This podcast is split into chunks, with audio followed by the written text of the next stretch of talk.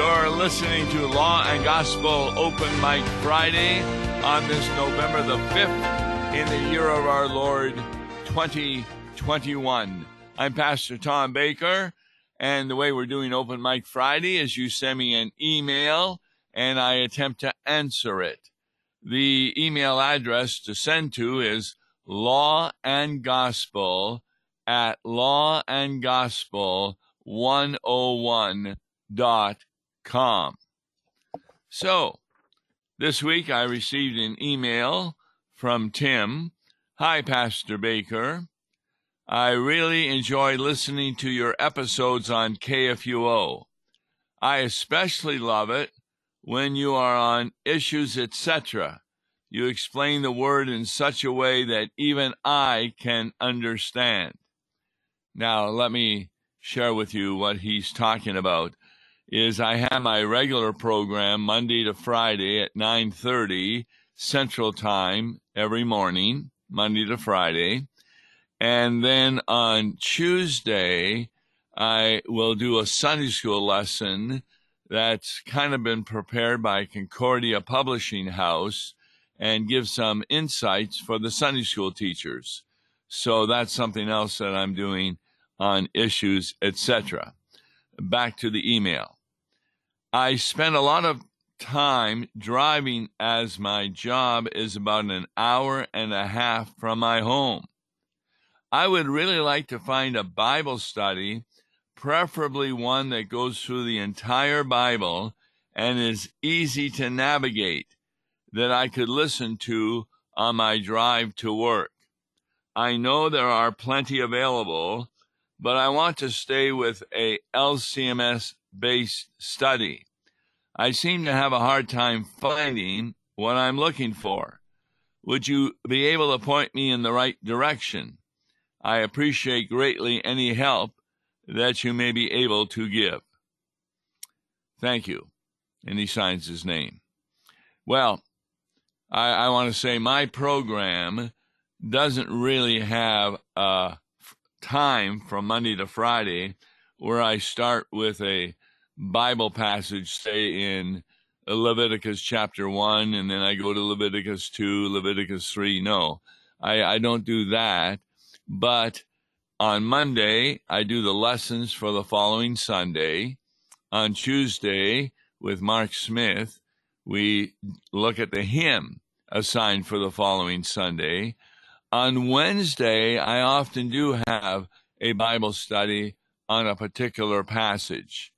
Then on Thursday, with Wes Reimnitz, we take a look at issues going on in the world that affects religion and spiritual thinking. And then on Friday, we have open mic or open emails. But there are other programs on KFUO. There's a Bible study uh, before 9 o'clock at 8 o'clock. Uh, there's also uh, another one at, I believe it's, let's see, 10, 10 30 um, after the chapel, they get into a Bible study, I believe at 11. And then during the week, occasionally you'll find Bible studies. And they're easy to navigate and you can listen to. Now, you may say, well, I'm driving. Excuse me, just coughed or sneezed. I, I'm driving when there are none on there. You can go to the archive section of Law and Gospel or any other program on KFUO, even issues, etc., and take a look, and you'll find plenty of Bible studies to listen to archived, which means if you have the proper radio system in your car, you can actually listen to them. Or you can make a copy of them at home off your computer. I've got truck drivers that do that for Law and Gospel. They come home on the weekend and they'll tape some of the programs from the following week, and then they listen to them in their vehicle. So that's another way to listen to Bible studies. But if you take a look at lcms.org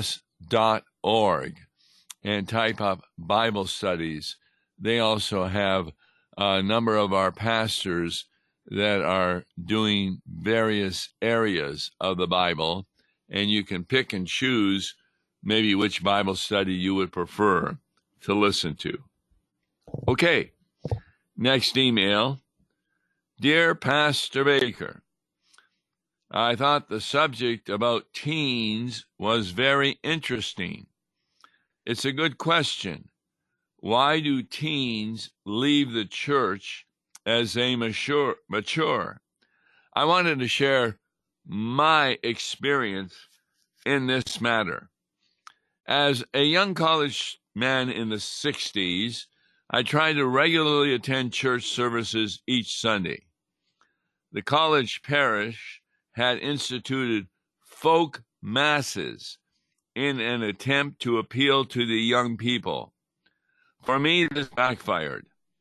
I was looking for a divine service where I would meet God where He has chosen to meet me, rather than attend a service where the priest acted as a clown and tried to be a cool dude with guitars and upbeat music.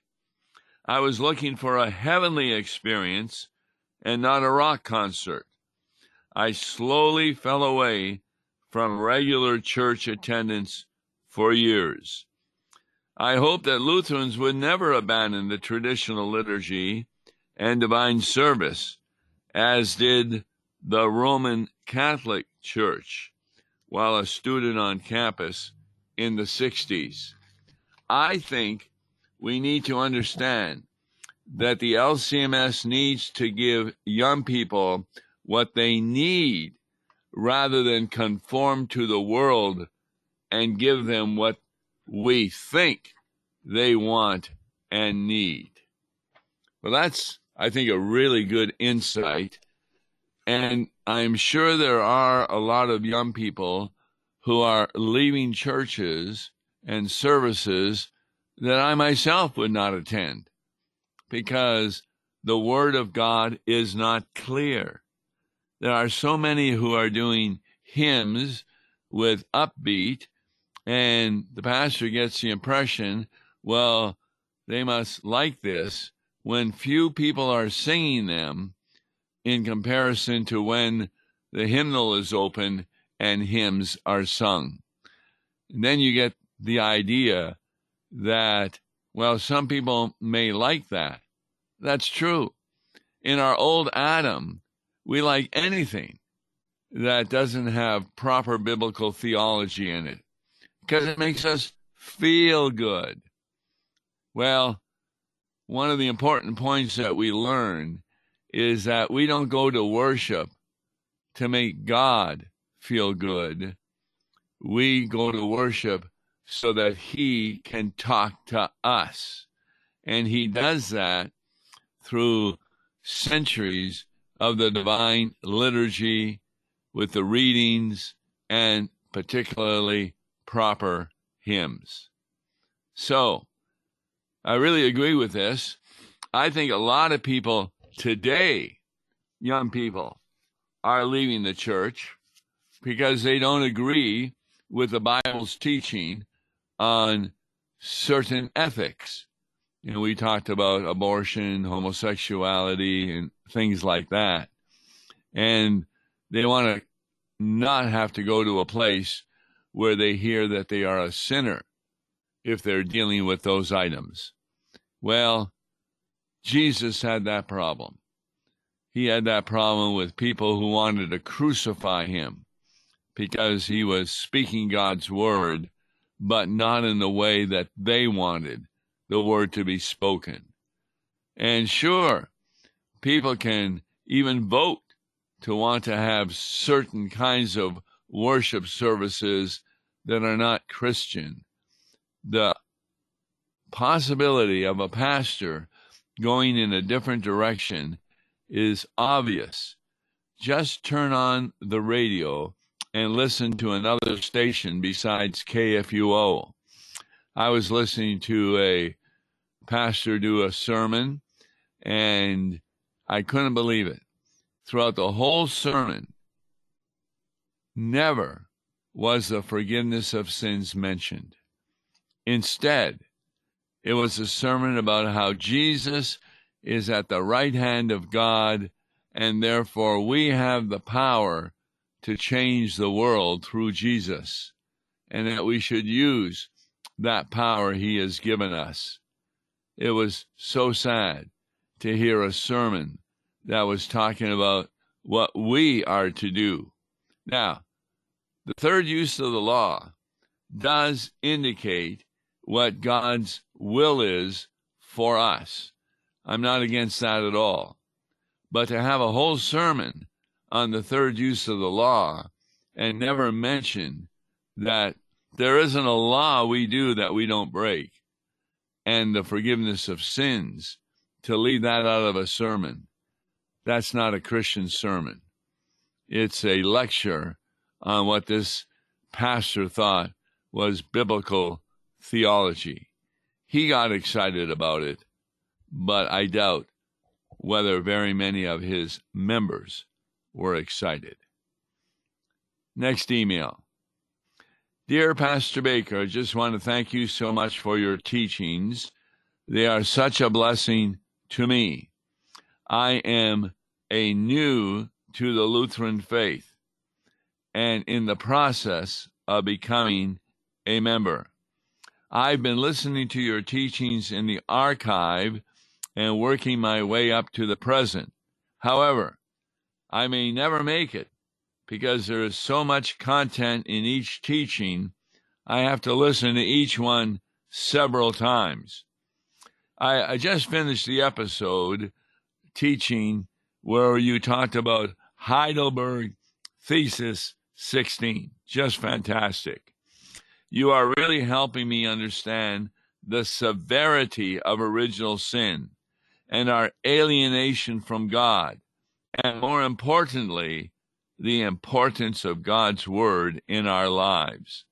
The Lord be a blessing to you, and remember to rest those vocal cords. You are doing these segments, segments, and you are recovering from a cold. And he signs it. Well, as you know, I said on Tuesday, I just had eye surgery on cataracts, and I had been in the hospital a little earlier, got through that. And so, yes, for a while, I wasn't able to speak real clearly like I'm doing right now. So I appreciate his prayers. The Heidelberg Disputation was a series of propositions that Martin Luther put together in 1518. And, and they are tremendous from a law and gospel point of view.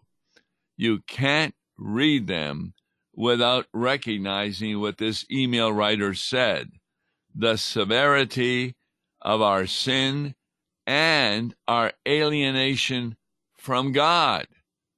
Now, when you stop and think about that kind of Christian theology, what other religion talks about alienation from God, but getting back to God by what God does? I don't know of another one in the world outside of the Christian faith.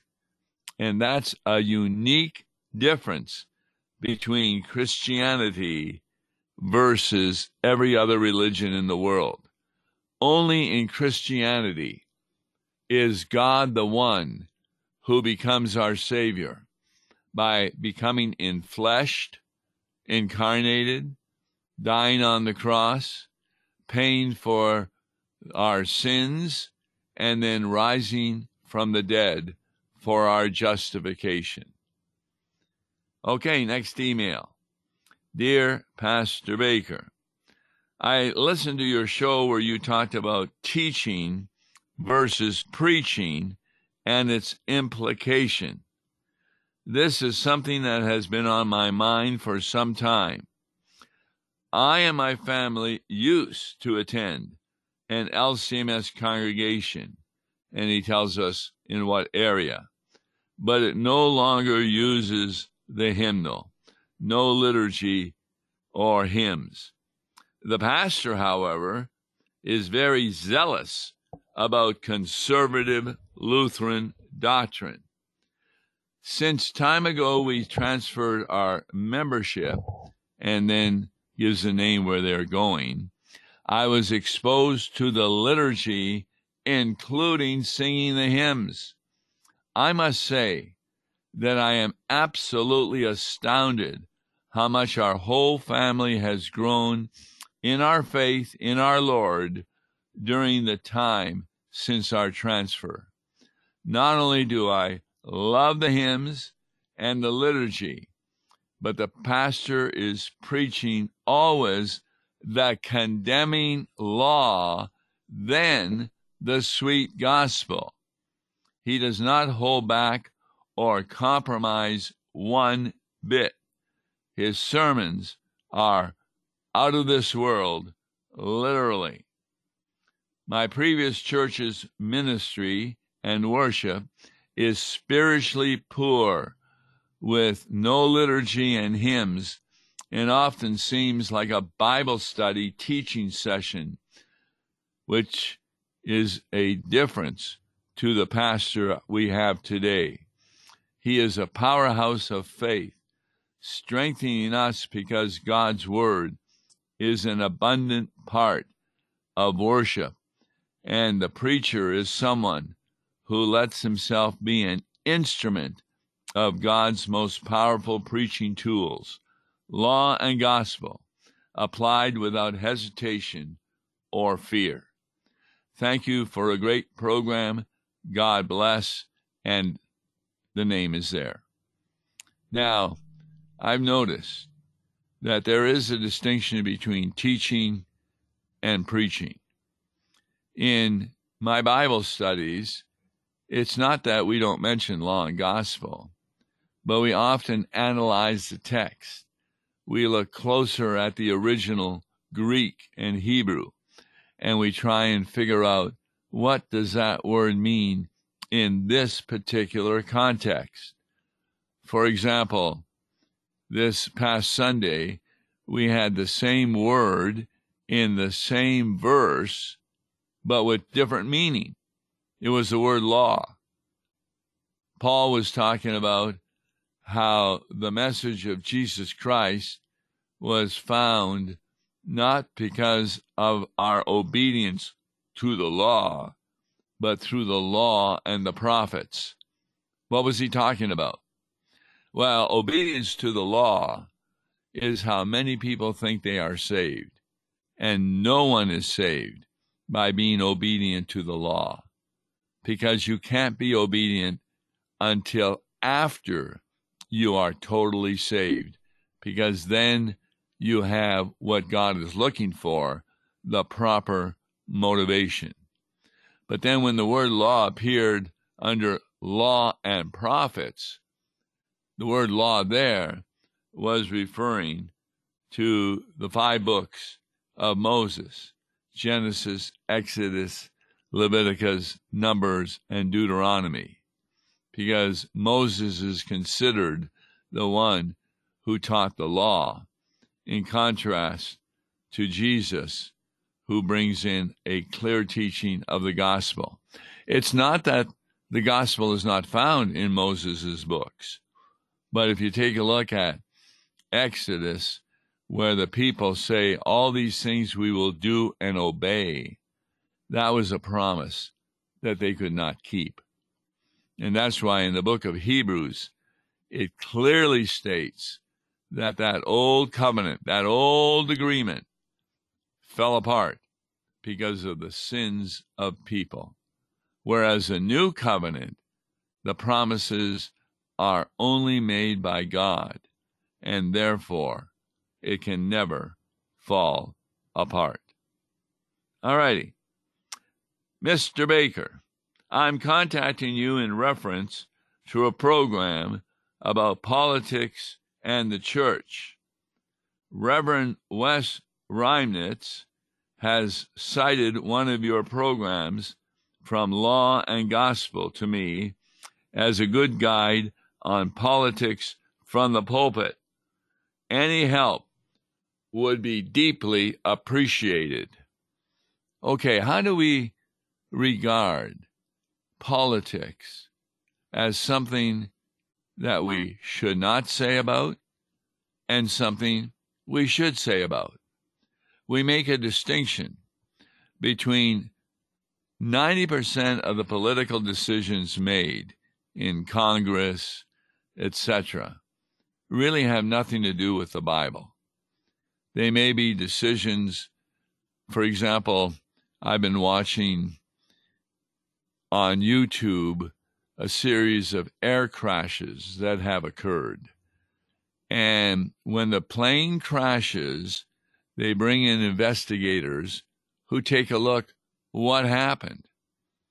And it's really quite amazing that when they find out the cause, they discover that this could be something that could happen on other planes.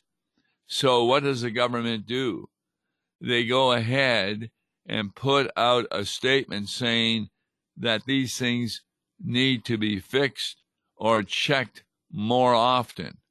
Uh, the one I saw last night, it was just a bolt that was attached to the tail of the plane, which of course makes the plane go right or left and that bolt had not been properly replaced.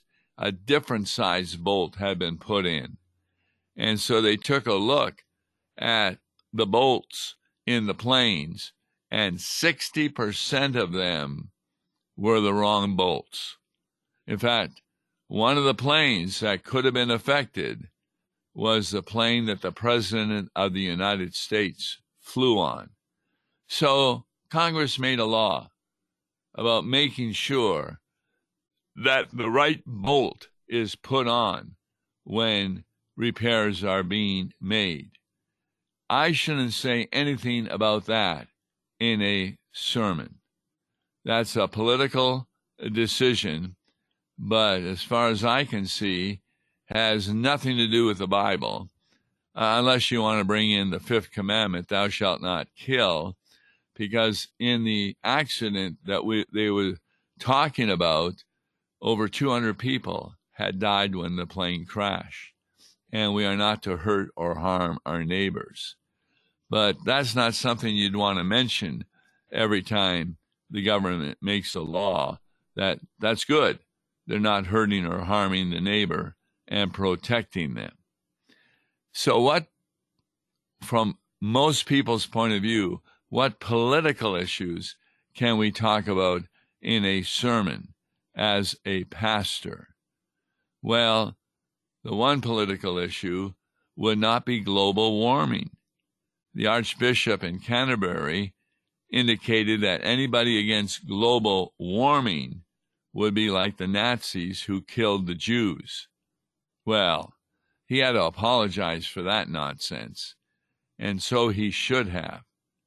But the reason he had to apologize is not only it upset the Jews, but it wasn't according to the Bible. So that's the distinction we make. I can speak of what some people think is political issues such as abortion, homosexuality, etc., because the Bible speaks against it. So a pastor needs to be really careful when he's dealing with issues that some people think that that's really what the politicians should be doing. If the Bible speaks against it, then that is proper for a sermon. Whereas if the Bible doesn't speak against it, it's open to interpretation, and Christians can have different views and the pastor shouldn't force sin upon a Christian where the Bible does not consider it to be sin. So, appreciate the emails as many people are learning more about the proper distinctions between law and gospel. I've been at it for over 24 years on this radio station, and I still have a lot to learn. So we thank God for the teachers. Monday, we'll be looking at a text from a law gospel point of view. Until then, God bless you.